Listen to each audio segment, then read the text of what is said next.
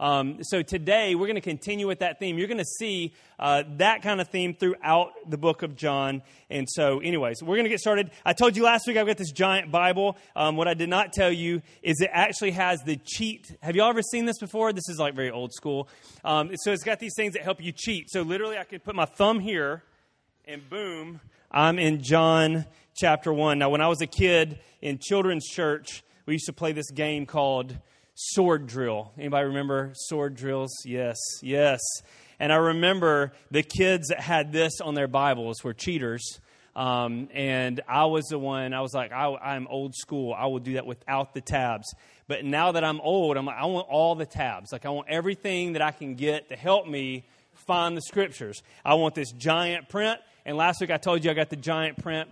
Well, afterwards, one of my kids was like, Dad, how big is that giant print for real? And they opened it up and they're like, Are you blind? Like, can you literally see anything in the world? And so, um, yes, apparently I am blind and I don't care. Um, there was a time I would have cared, but now I don't. So, in this series, one of the things I told you is um, we're going to attempt to go through the chapter. But there's a lot in chapter one. There's like 50 something verses in chapter one and I'm going to struggle not to get through all of it because I love chapter 1. And then as I was preparing, uh, already looking ahead to chapter 2, um, I was like, okay, I'm going to cut out the whole first part of chapter two. I'm just going to preach a second part of chapter two because I really like the second part.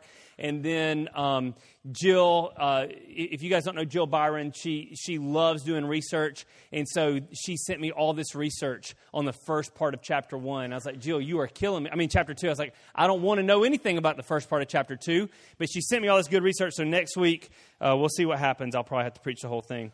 But today we're going to get into this. Uh, before we do, before we get into John. If you have a Bible, open up the book of John. If your Bible's on your phone or your iPad, open up the book of John, chapter 1. I'm preaching out of the New Living Translation. It's called the NLT. And so if you're looking for that one, if you want to kind of follow along, that's great. Some other translations that I enjoy, I'm not telling you that these are the best in the world, that you have to read these, um, but I like the ESV. If you want to feel a little bit smarter, ESV, uh, a little bit bigger words, I like the ESV a lot. NIV, that's New International Version, or the Nearly Inspired Version. Um, just kidding. For those of you that read that, you can read the NIV is also a good translation. And then, of course, you got the New King James is another one I like to read when I want to feel smart, um, even smarter. Um, then there's the King James, and I don't read the King James because I enjoy English and I can't understand that. So, um, so I'll probably get some comments on this uh, YouTube channel whenever this goes up. Uh, all right, so before we get into it, let me just give you a couple of quick thoughts that's going to help set us up for a few things that we're going to see. Um, to, in, in, the in the Gospels, you've got you've got four Gospels. John is considered the fourth Gospel for a reason. The first three Gospels, Matthew, Mark, and Luke, are called the Synoptic Gospels. In other words, they they all kind of tell the exact same stories. John is the wild card. John comes in and he tells us stuff that the other guys don't tell us. Okay? For whatever reason, John wants to be different. And so he gives us a little bit more behind the curtain, a little bit more um, behind the scenes, whereas the other guys give you certain things. All four Gospels, though, work together to give you a full view of who Jesus is. For example, if you were to read the book of Matthew, Matthew is going to is going to really talk about Jesus as the king or the Messiah. Matthew's written to Jews specifically, right? So the book of Matthew specifically for Jews, it's all about Jesus being the king or being the Messiah. The book of Mark is different. Mark approaches Jesus from the servant leadership point of view. So as you read through the book of Mark, you'll find a theme, a thread going through Mark of Jesus being a servant. Then you get to Luke, and Luke is a physician, like he's a legit doctor. And whenever Luke writes his book, Luke is really going to focus on the, the humanity of Christ. And so, so, yes, all of them are going to say that Jesus is Lord. They're all going to say that Jesus is God and he's the Messiah, of course, but they're, they each have their own flavor, right? And so Luke is really going to focus on the, the reality, the, the humanity of Jesus. And, and, and then we get to John, and John he wants to lean more towards the divinity of Christ. So, so where Luke is going to tell you Jesus came in the flesh and was a man, John will mention that too. But Jesus, I mean, but Luke's really going to focus on that manhood. John's going to focus on Jesus being God. All right? So, does that make sense, everybody? We kind of know the theme that we're getting into, the difference between the books, right? So, as we move on, um, we're going to get into the word here, and I just needed you to know that because because we start the book of John with what is called a prologue. So, in other words, it's like John wrote his book and then came back later and was like, I need something for the beginning and he writes the prologue. And so here's what the prologue says. I'm going to I'm going to kind of read through it, and then we're going to go back and, and discuss it. It says, In the beginning was the Word, or my Bible says, In the beginning the Word already existed. The Word was with God, and the Word was God. He existed in the beginning with God, and God created everything through him, and nothing was created except through him. The Word gave life to everything that was created, and His life brought light to everyone. The light shines in the darkness, and the darkness can never extinguish it. Okay, so we're going to pause right there. Lexi, back to the top. All right, back to verse 1. Verse 1 says, In the beginning was the Word. All right, it says the Word already existed. Couple of things I want to point out to you.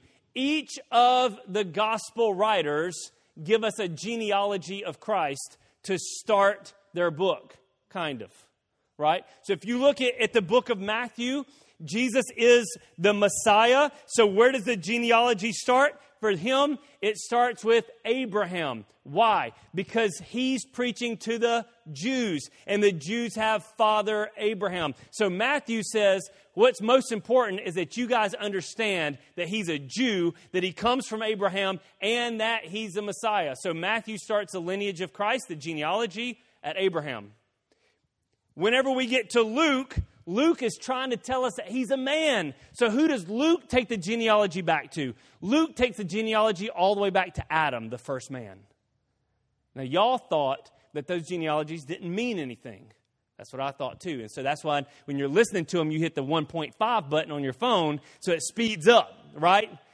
But there's a reason that these writers did what they did. And then when you get to the book of Mark, Mark doesn't give us any genealogy at all. Why? Because Jesus is a servant and nobody cares about a servant's genealogy, right? And so there's a theme that we have. But then we get to John, and John says, you can not have a genealogy, or you can have a genealogy that goes back to Abraham, or you can take the genealogy all the way back to Adam, but he's God in my book. So I got to take the genealogy all the way back to the very beginning. In the beginning was the Word. Before creation, before, before animals, before man, before water, before sky, before sun, before moon, there was the Word. And the Word was Jesus. He was there from the very beginning. So whenever we look at, at that, we need to understand that. So, so then the next thing I need to ask you is this, or the question that I asked was this What is the Word? And what what sense does this make? Is it talking about this word? Is it talking about this Bible? Absolutely not, because this Bible was, was printed, I don't know, not long ago, right? 2016. So it wasn't this Bible. It, it, wasn't, it wasn't the physical Bible. So, what is the word? And, and, and, so, sometimes whenever we read this, we kind of misunderstand because we're just kind of reading through and, and we don't know what it's talking about. Well, there's a couple of reasons, a couple of things about the word I want to tell you before we get into this. Oh, Lord. We're 10 minutes into the message. I haven't made it past verse 1. For the Jews, I'm getting hot too. Um, I just got nervous all of a sudden. For the Jews, there's a word called Memra. Memra. And, and that word is a word that means the word, right? The word. But what the Jews would do is oftentimes they would take that and use that as the name of God. They would use that as the name of God. And, and so, so what that was, it was God's divine power outside of himself. So if you've ever heard the verse, God sent his word and healed all their diseases, what it's saying is, is God took his power, he took a piece of himself and removed it and sent it somewhere to have action, to do something.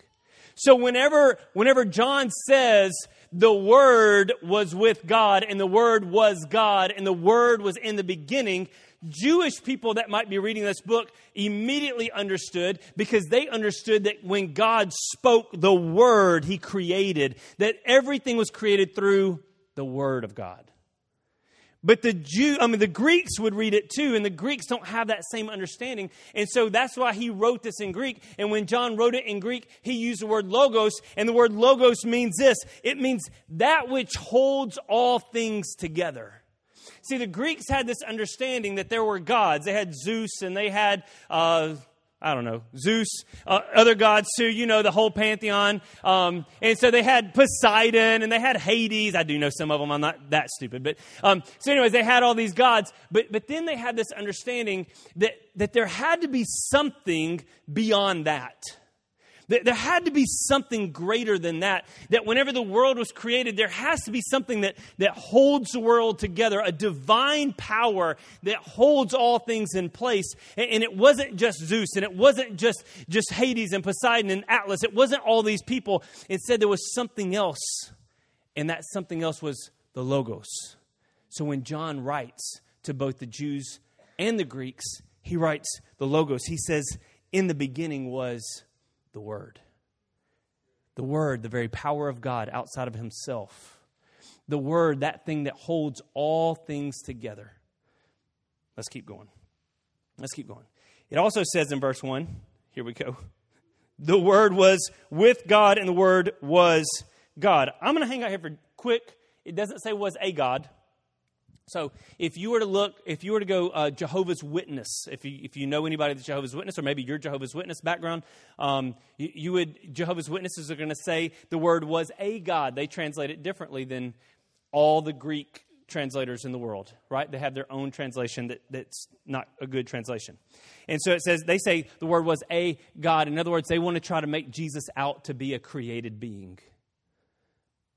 Now, that may not mean much to you, but I know of Christian churches that have adopted that belief also. And so that's the reason I want to throw that out there because there are churches in our area that believe that Jesus was a created being, that he's just like an angel.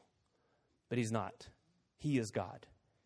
That's why John wrote this whole book to explain to us that He is God. And John begins to tell us, he begins to, to show us a little bit of the Trinity because he says the Word was with God. You can say Jesus. Jesus was with God, and Jesus was God. That's, that's how the Trinity, and, and, we struggle sometimes to understand the Trinity. And John starts to try to explain a little bit of it to us in a simple sort of way. And John's saying, listen, He is with us. I mean, He is with God, He is a part of God, but at the same time, He operates outside of the Father. And so there's, there's this neat dynamic that we've got here. Okay, let's keep going. It says, He existed in the beginning with God, and God created everything through him. Nothing was created except through him. The Word gave life to everything that was created, and his life brought light to everyone. The light shines in the darkness, and the darkness can never extinguish it. I'm gonna, what I'm going to do throughout this chapter is I'm going to just skip some stuff. I'm going to read it, but I, am not going to get into every little detail because we'd be here forever. But let's get into verse 5 real quick. It says, The light shines in the darkness, and the darkness can never extinguish it. I love the idea that, that it says it can never extinguish it. The Bible also says, some translations say, can never understand it. In other words, we need to understand that we serve a God that is the light. So whenever God says, Let there be light, that's God showing up on the scene. And darkness can never overcome the light. Darkness can never understand the light. Darkness can never put out the light. So as long as we serve the light, we never have to fear the darkness. And, uh, and, and I want to show you real quickly. Sorry, I know I'm getting carried away here. What you're going to see in those first five verses is an establishment, a claim. And you'll see this in John a lot. John makes claims and Jesus makes claims, and then he ends up backing them up and bringing people to a place of a choice.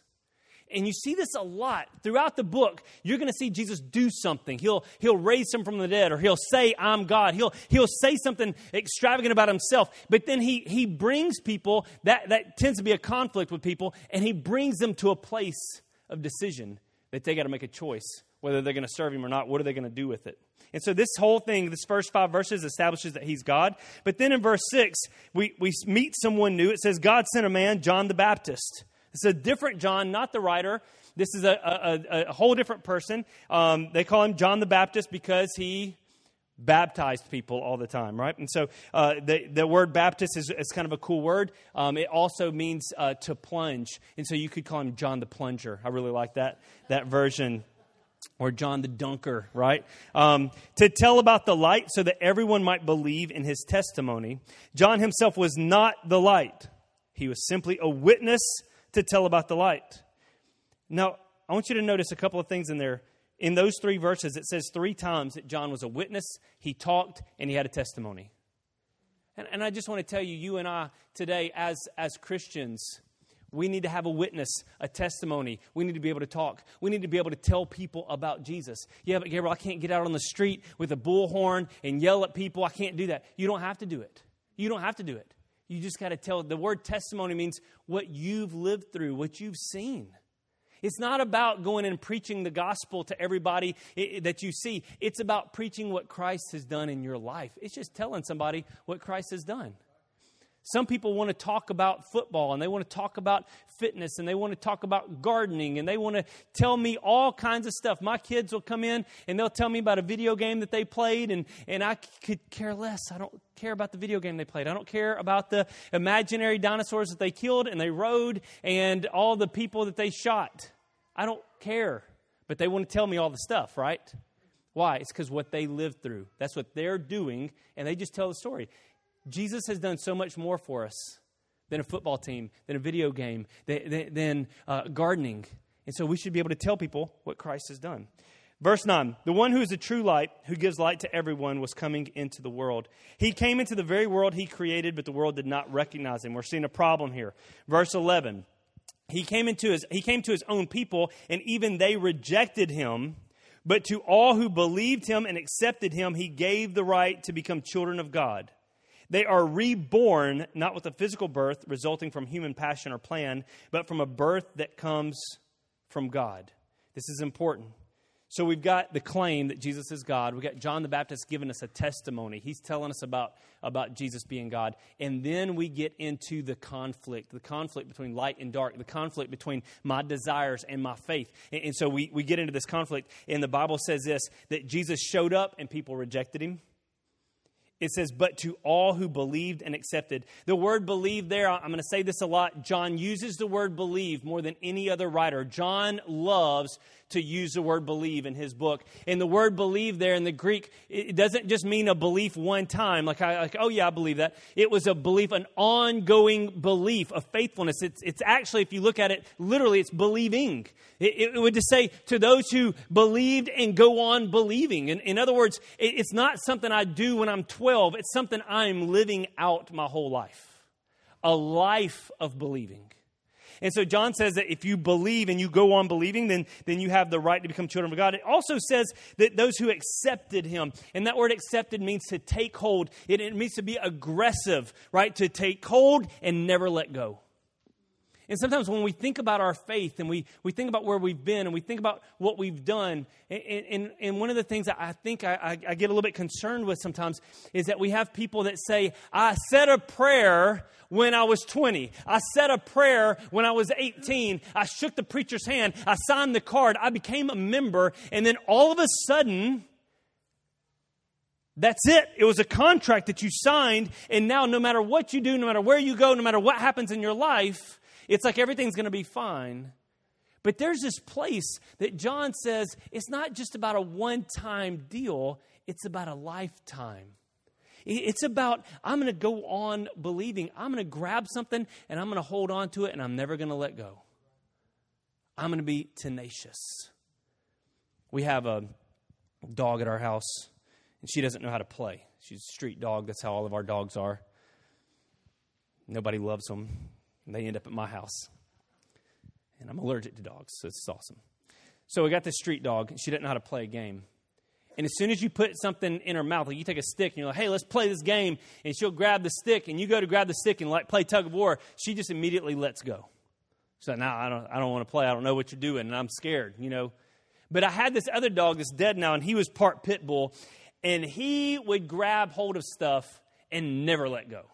Like once he got the rope, You could pick the dog up and shake him around. And he's like, no, no, no, this is mine. I don't know who you think you are. This is my rope, and I'm biting this rope. I'm never letting go. And that's the attitude that John is saying that we need to have as we accept Christ. You don't just accept Christ, you grab hold of him and you say, I don't care what comes my way. I don't care what storm I go through. I don't care what people say to me. I don't care what my family thinks about me. I'm never letting go of this. I'm going to hold on forever. Verse 14. So, verse 14 takes us a different direction. In verse 1, we went back to Genesis. We said in the beginning. Verse 14, we go to the next book of the Bible, and that is the book of Exodus. It says this So the Word became human and made his home among us. The word home there, uh, the idea of making his home among us means to tabernacle with us. It's a weird word, but, but in the Old Testament, we had a tabernacle. And if you were to look at the tabernacle, is where they worship God. All throughout the tabernacle, there's all, I don't have time to get into it, but there's all kinds of symbolism that represents Christ in the tabernacle. Even the way the Jews set up camp, they set up camp in a cross shape around the tabernacle. Isn't that crazy? They set up in a cross shape around the tabernacle. Even as they set up around the tabernacle, the Bible says that they had four um, flags at each point that they would set up to, to divide them up. And, and one group would set up, the, the tribe of Judah would set up under the flag of the lion. And then one group set up under the flag of the, the eagle. And one group set up under the flag of the man. And one group set up under the flag of the ox. And you're like, that's a bunch of weird stuff. But if you keep going, the Bible says that, that when people would see angels, a lot of times they would see angels, and the angels would have a face of a lion, and the face of an eagle, and the face of a, of a man, and the face of an ox. And then in the, the book of Revelation, he says, I saw some living creatures, and they had the face of a lion, and an eagle, and a man, and an ox. And then whenever you start seeing what do those three, those four things represent, you can see Jesus because you see that the ox is a servant. The ox does what you tell it to do, the ox pulls and it works hard. And Jesus was a servant, according to Mark. And then you see that Jesus was a man. He, he was physical. He came in human flesh. And Luke said that, and he's the shape of the man. And then we see the lion, the lion of the tribe of Judah, as a messianic prophecy that he would be the king. And the lion always represents the king, the king of the jungle, right? And lions don't even live in jungles, which is wild. And then we see the eagle. What does the eagle represent? It represents God because it flies high above everything else. So we see the tabernacle in the Old Testament and it represents Christ. And so whenever the Bible says that the Word became human and made his home among us, he tabernacled with us. He showed up on this earth. And, and listen, he became flesh. John is fighting against this Gnostic belief of the time that Jesus was just some kind of spirit. He was some kind of ghost. They, they had the, the old saying that, that Jesus could walk down the beach and leave no footprints. And so that's what John is fighting against right here. John's saying, no, no, no, no. He was all God, verses 1 through 5. But starting in verse 14, he was also man. He came, he showed up, he put on flesh just for us. He was full of unfailing love and faithfulness and we have seen the his glory and the glory of the Father's one and only Son. Here we go back to John again, John the Baptist, not John the writer. John testified about him when he shouted to the crowds, This is the one I was talking about when I said, Someone is coming after me who is far greater than I am, for he existed long before me. From his abundance, we have all received one gracious blessing after another. For the law was given through Moses but God's unfailing love and faithfulness came through Jesus Christ. Let me pause right there. Unfailing love and faithfulness is a poor translation in the New Living. I don't care for it. If you were to read this in the English Standard Version, the ESV, or just about any other translation, they're going to say grace and truth came through Jesus Christ. Listen, here's the things we need in life we need grace and we need truth. We need grace and we need truth. And where churches get messed up a lot of times is they lean hard into one or the other. They're either all grace and everything's all gravy, baby, and you can do whatever you want and live however you want and do whatever, say whatever you want, or they lean hard into truth and everything you say and do and look at is sending you straight to hell. And we, we got to find a balance because the Bible says that Jesus is both grace and truth. So there's a story that you'll read later on in the book of John where Jesus meets a woman who is caught in adultery and he tells her, I'm not condemning you. I'm not going to kill you. The, the, the law says I should stone you, but I'm not going to do that. But at the same time, go and sin no more. He gave her grace and he gave her truth. The truth is, you are in sin and you need to stop it. And so we find that in Christ Himself. Verse 18 No one has ever seen God, but the unique one, talking about Jesus, who is Himself God, is nearer to the Father's heart. He has revealed God to us. Let's pause right there for a second. I love the fact that it says He's near to the Father's heart. The word picture there is a little pocket in your shirt right? Have you ever, a lot of you have pockets in your shirts right now. And imagine putting your most precious thing in that pocket. It keeps it close to your heart. That's the word picture here. When it says near to the Father's heart, it means that, that Christ was in God, He's in the Father. But as the Word, He can leave the Father. Going back to that thought of the Word, something else that, that I thought of, and I, I didn't even mention it in here, was the idea of how important words are. The Bible says, Jesus speaking, He says, out of the abundance of the heart, the mouth speaks. What's in your heart. So don't tell me words aren't important. Don't tell me it's just a word. What comes out of your heart comes out through your mouth. What came out of the heart of God was the word Jesus. So he's all in one. We're, we're three parts of one thing. Verse 19. We're going to move quicker here. This is going to be the testimony of John the Baptist and I'm not going to stay on this very long. One of the things I do want you to notice, so as I read through the story of John the Baptist, and then we're getting into the disciples, and I'm doing okay on time, but, but through the story of John the Baptist and into the disciples, I want you to notice something. You're going to see uh, seven different names for Christ. I just think it's cool. Seven is like a, a godly number in the Bible, and you're going to see seven different names for Christ. I'm not a numbers guy, but I just think it's neat. And I believe, um, I believe that whenever I put uh, those scriptures in, I believe they're all going to be in blue up there. So, so whenever you notice them, I think it'll be a neat thing. So this was John's testimony. Uh, when the Jewish leaders sent priests and the temple assistants from Jerusalem to ask John, Who are you? I love this part. Verse 20. He came right out and said, I am not the Messiah. Now, some people say the emphasis here is to be on I, right? In other words, if he would have said, I'm not the Messiah, what is that implying? it implies that he is somebody. He's just not the Messiah, right? But instead, he says, I am not the Messiah. In other words, I'm not him, but I know who he is, right? I know who he is. As a matter of fact, he's standing right over there. And, it, and some of you looked. He's not really over there. I'm, I'm pretending to be John the Baptist. I am not the Messiah. Well, who are you? They asked. Are you Elijah? No. Are you the prophet we're expecting? No. Then I love how John the Baptist is like, he's just kind of cold character, right? He's pretty hardcore. The guy wears camel skins and eats bugs. Like, he is, um, he's a lot like what I imagine, like if my dad lived in Bible times. Just old, salty, you know, leathery skin, you know. I'm not wrong. I'm not wrong. Are you Elijah? No. Are you the prophet? No. Well, then who are you? We need an answer for those who sent us. What do you have to say about yourself? I love John. John just starts quoting the Bible. Like, I can't tell you a whole lot, but I'll tell you what the Bible says. John replied in the words of the prophet Isaiah I am a voice shouting in the wilderness, clear the way for the coming of the Lord. Then the Pharisees who had been sent asked him, If you aren't the Messiah or Elijah or the prophet, what right do you have to baptize? John told him, I baptize with water, but right here in the crowd is someone you do not recognize. Though his ministry follows mine, I'm not even worthy to be his slave and untie the straps of his sandals.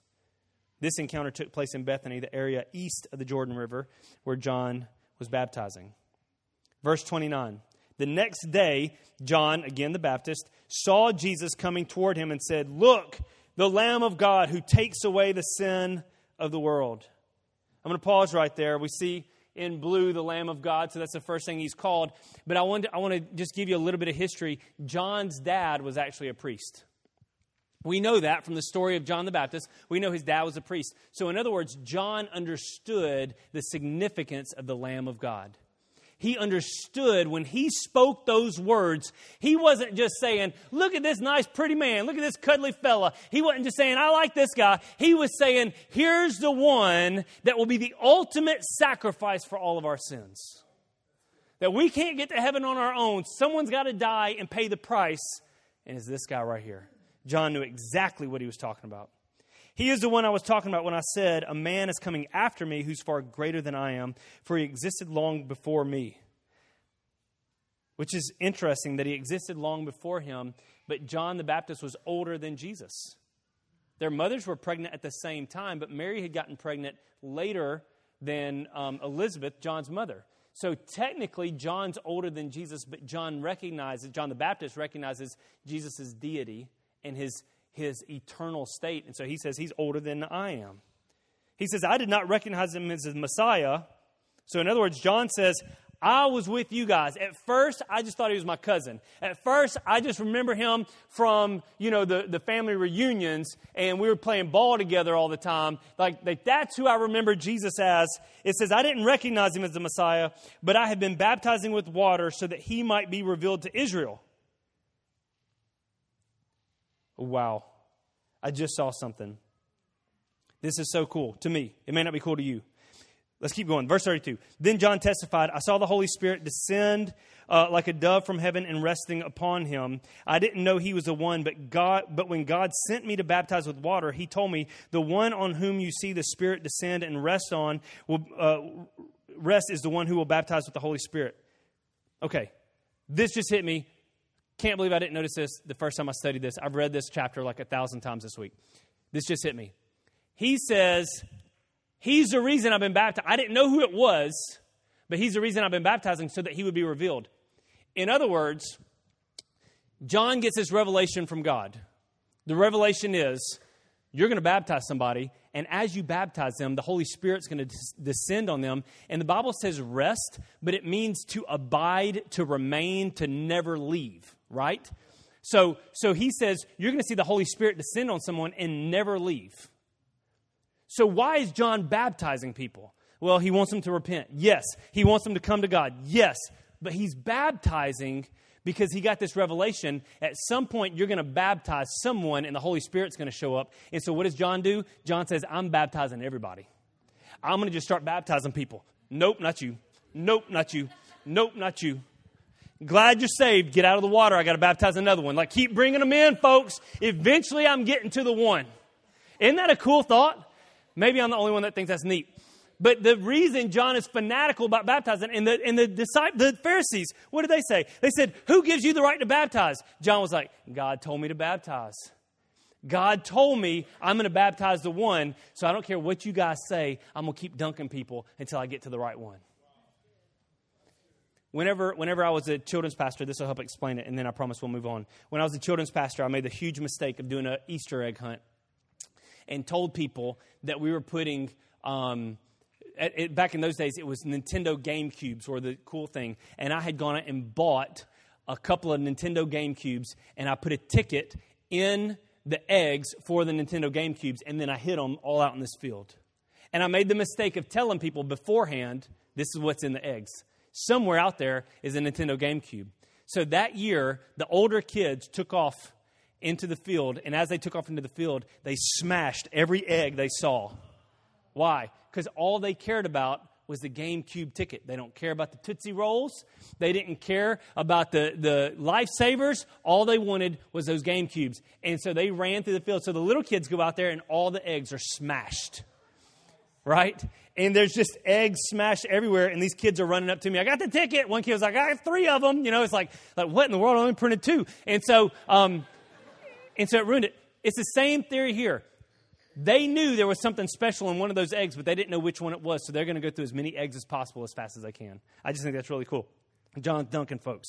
So it says in verse, in whatever we were, 33, the one who the Spirit descends on and rests on is the one who will baptize with the Holy Spirit. The word rest there, I already told you, means to abide or remain. And that's the difference whenever we talk about being baptized in the Holy Spirit. The Bible says Jesus will baptize us in fire. When the, the Bible says that, that the disciples in the book of Acts were baptized, they were filled, they, were, um, they, they received the Holy Spirit.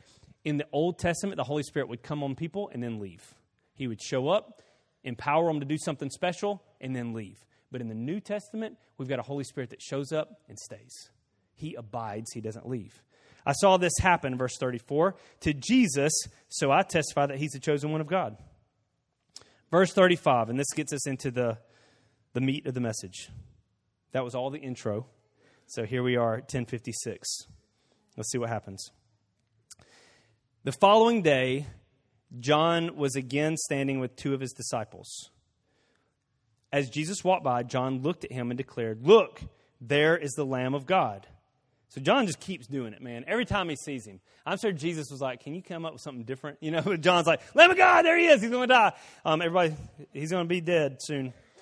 When John's two disciples heard this, they followed Jesus, and I love this. I love this that John is proclaiming Christ, but he's not holding on to his own kingdom so tight that he's trying to hold back his disciples he's telling the disciples, and, and we know now who they are. Um, it, one is John the writer, and, and one is going to be Andrew, uh, the brother of Simon Peter, right? So we'll get into that in a minute. But, but those are the two disciples. And John says, Look, there's Jesus.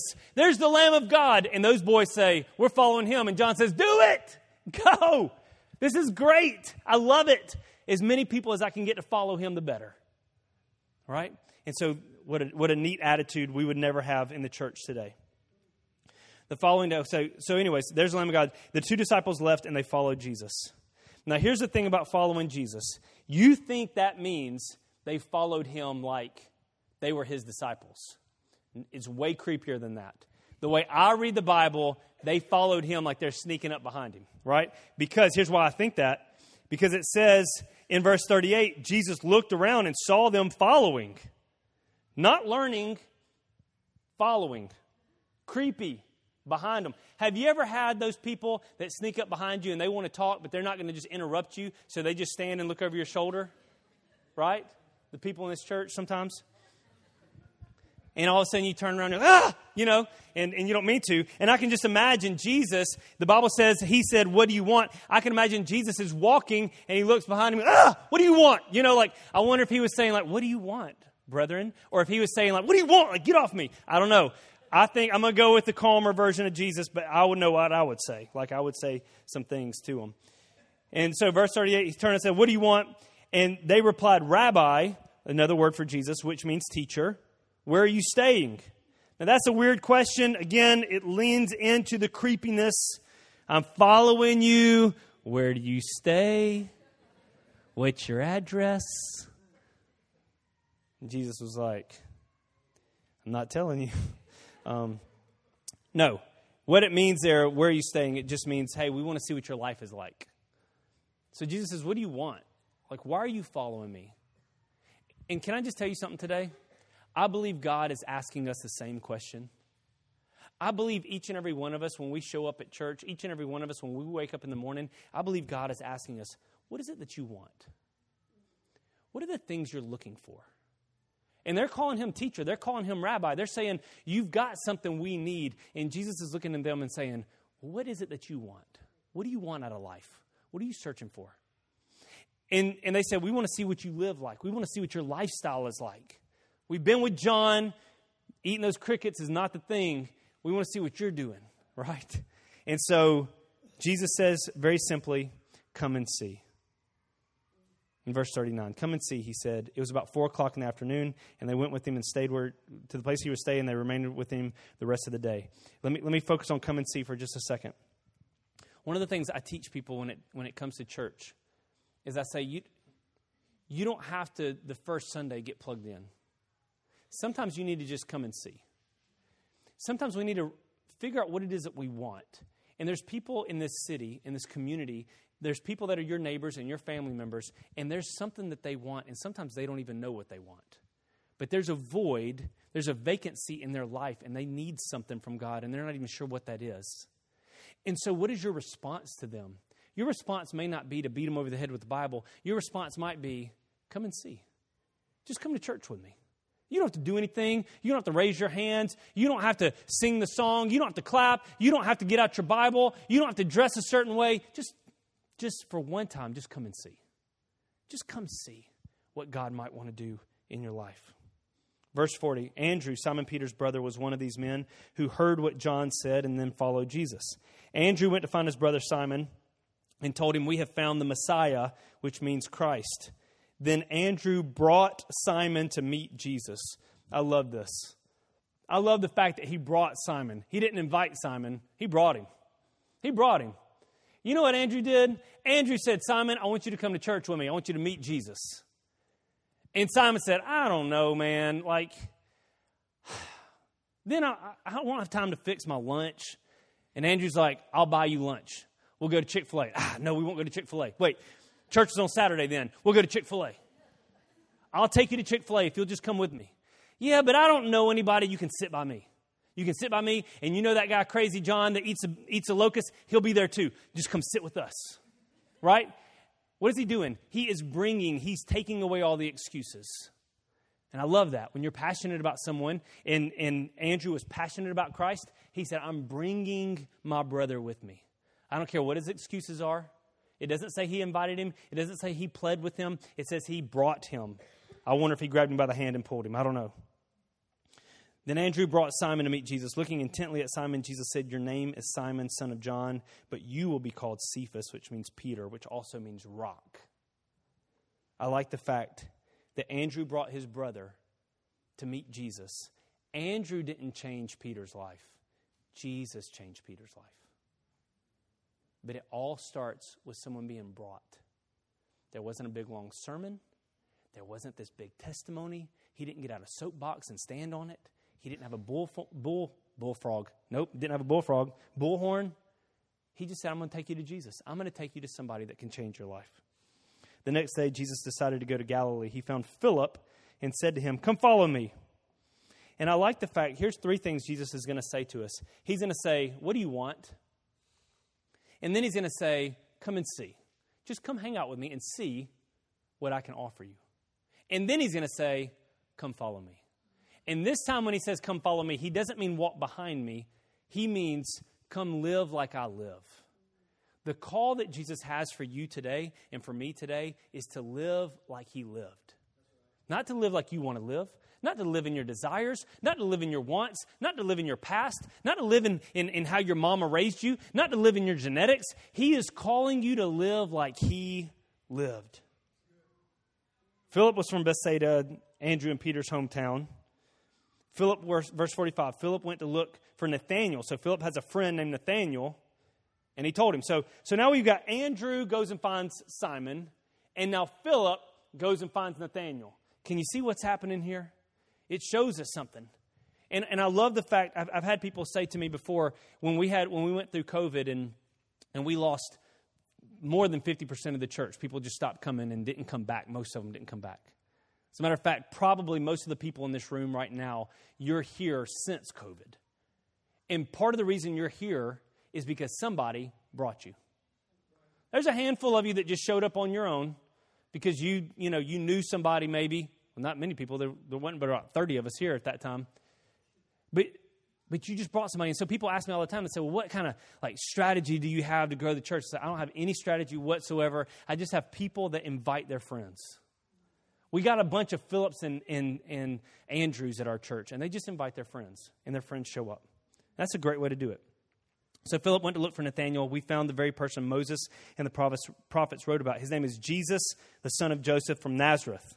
Nazareth, exclaimed Nathanael. Can anything good come from Nazareth? I think that's funny. Like, think of some little podunk town. I'm not going to name one near here because then you would like, like Bastrop, my hometown that I was born in. All that's in Bastrop is like my house, a church, and a paper mill. All the water in Bastrop is yellow from the paper mill. The whole city smells like a rotten egg from the paper mill. The paper mill has dominated that town. It'd be like someone saying, Jesus came from Bastrop. You know, Bastrop? Nothing good comes from Bastrop except that it smells bad, right? Yellow water and egg smell. Verse, uh, verse 46 Can anything good come from Nazareth? Look at what Philip says.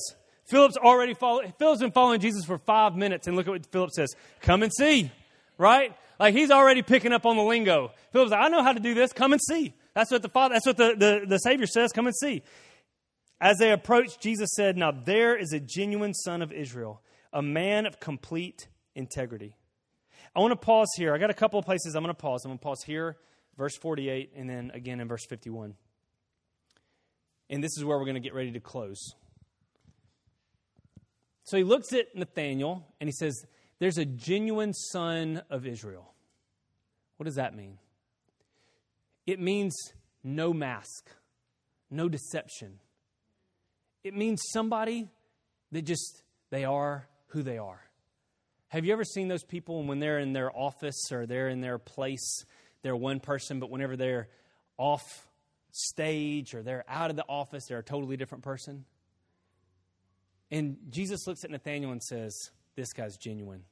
Another way of saying this, and, and this is kind of a Jewish way of saying this that I thought was cool in my studies that I came across, is it says, Here is a man that's full of Israel and no Jacob. Now, now, for some of you, you may not understand that, but if you go back to the Old Testament, there was a guy named Jacob, and Jacob's name means deceiver. If your name is Jake or Jacob in here, sorry. Uh, whoa, might have to change your name, boss. The word Jacob means deceiver somebody that's not real. But God changed Jacob's name to Israel, and that's where we get the nation of Israel. And so when Jesus looks at Nathanael, he says, Here's all Israel and no Jacob. No Jacob. How does Jesus want you to come to him today? He wants you to come with no mask. You don't have to try to be good. You don't have to put on airs. You don't have to pretend like you got it all together. As a matter of fact, he would prefer you show up without it all together. He doesn't want any mask on. Verse 48 How do you know about me? Nathanael asked. This is huge. Jesus replied, I could see you under the fig tree before Philip found you. Then Nathanael exclaimed, Rabbi, you are the Son of God, the King of Israel. Why is that important? Why does he get so hyped up about that? Some people have said, oh, Jesus probably just walked past him one day and saw him sitting under a fig tree. But that doesn't make any sense because why would he get excited about it? Right? He, he wouldn't get excited about it except if he was all alone under the fig tree. And what a lot of scholars say is that the Jews, a lot of times, whenever they really needed to pray, I'm not talking about waking up in the morning and saying your prayers. I'm not talking about saying your prayers before you go to bed. I'm talking about whenever you are desperate, when you need God to move in your life, when you need God to move in your body or in your marriage or in your finances or in your job or in your family, when you are desperate for a move of God, you go find yourself a tree. You go find yourself an isolated place and you get under that tree, and it's that private place that you can lean up against and you can call out to God and you can cry out to Him and you can seek His face and you can, you can be desperate all you want because nobody sees you in your desperation. And Nathanael walks up and Jesus says, I saw you under the tree. I saw you under the tree. Some of us have come in the room today and we're under a tree. We're desperate. There's something missing on the inside. There's something missing in our marriage. There's something missing in our family. There's something, something missing in our, in our future. We're saying, I just don't know what to do next. We're desperate for a move of God in our life.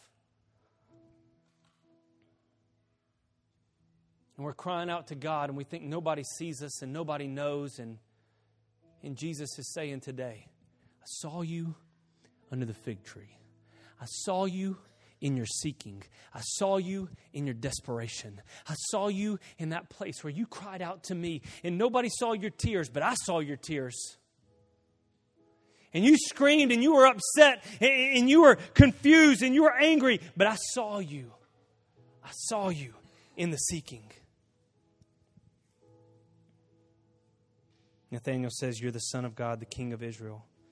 Jesus asked him, Do you believe this just because I told you I saw you under the fig tree?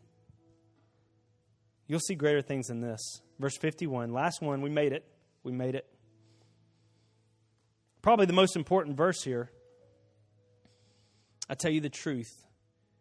You will see all heaven open up and the angels of God going up and down on the Son of Man the one who is a stairway between heaven and earth.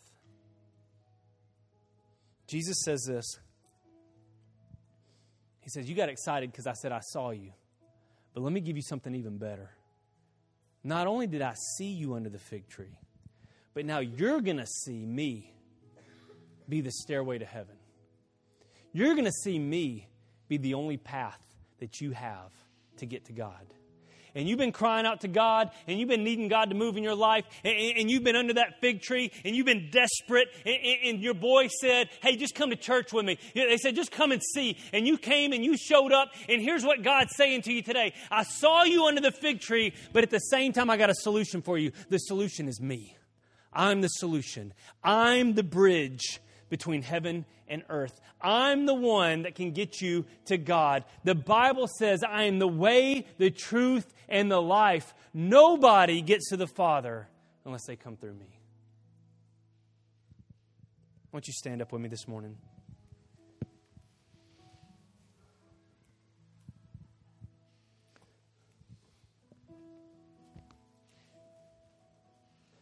John 1 11 through 13, we said this earlier. He came to his own people, and even they rejected him. But to all who believed him and accepted him, he gave the right to become the children of God. There's a lot of people in this world, in this nation, in this city that will reject what God wants to do in their life. You may be sitting here today. You may be rejecting him already. You may be saying this is a bunch of hogwash, this silliest stuff. Stick with us through the, through the series. I promise you, the book of John can change your life. But there's some of us today that want to believe. There's some of us today that say, I'm going to believe, I'm going to keep on believing, I'm going to accept, I'm going to grab hold of what you're saying, I'm going to hold on tight, I'm never going to let go. I'm going to grab hold of Christ, I'm never going to let go. And it says they are reborn. Later on in John, John chapter 3, he calls it being born again. Reborn's the same thing. In other words, it doesn't matter what your past was like. It doesn't matter how you were born. It doesn't matter what, what your mama did and your daddy did and your granddaddy did. None of that stuff matters. Because in Christ, we're reborn. I've had people argue with me and they've said, Yeah, but you don't know. I, I was just born this way. I can't help it. I'm saying, But you've missed the point of the gospel. That's why I don't like to use the word saved. I like two words. I like two phrases. I like being born again because it shows that my life is not is not the same. I'm transformed. I'm born brand new. And I like to be a Christ follower because it means I'm living the way he lived, not the way I was born. I'm living a new way. The book that we're reading is all about transformation. I've got some prayer team folks that are going to come down to the front. And as they come down, I'm going to pray for you right now. I'm just going to pray that that whatever it is the Holy Spirit is stirring up in your life, that you would have the boldness and the courage to get someone to pray with you this morning. And as we pray, the, the worship team, they're going to sing one more song. And so if you're, if you're not coming down for prayer, I encourage you, lift up praises. The Bible says that God inhabits the praises of his people. And we want the Holy Spirit to show up and move in this place because there's people that are desperate today. There's people that have come in here today and you're sitting under the fig tree and you're desperate. You're missing something and you need God to do a work in your life. So I'm going to pray for you. When I get done praying, they're going to sing, and you slip out of your seat if you need prayer for anything coming down, and let us pray with you today. Lord God, I pray for everybody in this room. I pray for those that may not know you today, that may not be serving you. God, that today they would believe. They would believe that Jesus is just like those seven things we read. He's the Lamb of God that takes away the sin of the world. He's the rabbi that teaches us how to live. He's the Son of God and the Son of Man. He's the ladder, the stairway to get me from where I am to where God is. He is the one. And so, God, I just pray today that we would accept you. We would accept your sacrifice. We would accept your love. We would grab hold of it. We would never let go. God, for those of us that are under the fig tree today and we're desperate, we're crying out, God, today we're, we're struggling with some areas in our life and we just need a move of God. I pray today that we would come and see. We would just show up at the altar today and, and knowing that this isn't a magical place, but it's a place of connection, it's a place of prayer. It, this is like the fig tree, God or we can come down and let someone pray with us. So, as we sing, as we worship one more time, Holy Spirit, move in this place and draw us to a place of transformation. In Jesus' name, Amen. If you need prayer today, come on down.